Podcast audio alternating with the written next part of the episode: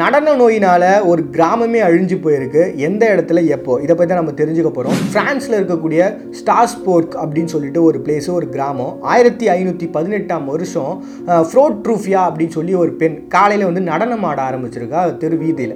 இதை பார்த்தவங்களாம் சரி ஏதோ விளையாட்டுக்காக பண்ணுறா போல அப்படின்னு சொல்லி விட்டுட்டாங்க. கொஞ்சம் நேரம் போகுது. அந்த பொண்ணு தன்னுடைய நடனத்தை நிறுத்தவே இல்லை.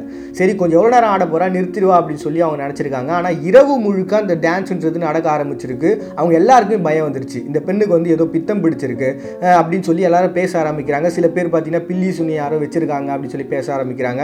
கொஞ்ச நேரத்தில் மக்கள் எல்லாருமே அவங்களோட சேர்ந்து டான்ஸ் ஆட ஆரம்பிக்கிறாங்க.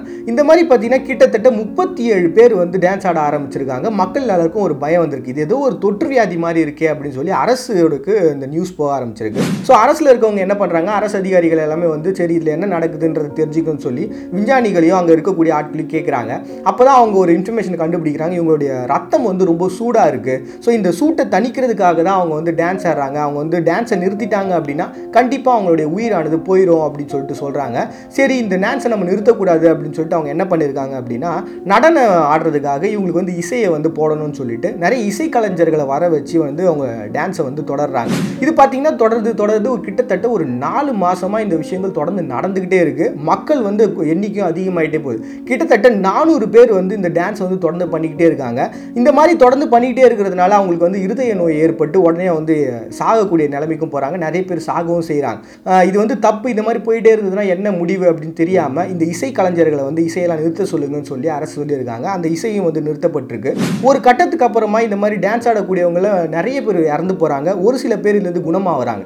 கிட்டத்தட்ட நானூறு மக்கள் இதனால் வந்து இறந்து போயிருக்காங்க. ஆனால் இன்னைக்கு வரைக்கும் அந்த நடனம்ன்றது எதனால் இவங்களுக்கு உள்ளுக்குள்ளே வந்துச்சு? எதனால் இவங்க ஆடிக்கிட்டே இருந்தாங்க? இது என்ன விதமான நோய் அப்படின்னு சொல்லி இன்னைக்கு வரைக்கும் விஞ்ஞானிகளால் கண்டே பிடிக்க முடியல. இந்த மாதிரி இன்சிடென்ட் பார்த்தீங்கன்னா ரெண்டு மூணு இன்சிடென்ட் வந்து சுற்றி நடந்திருக்கு. ஒரு பாலத்தில் இதே மாதிரி ஒரு மக்கள் கூட்டம் வந்து போயிட்டே இருக்கும்பொழுது அந்த பாலத்துக்கிட்ட வரும்பொழுது அவங்க வந்து நடனம் ஆடிட்டே இருந்திருக்காங்க.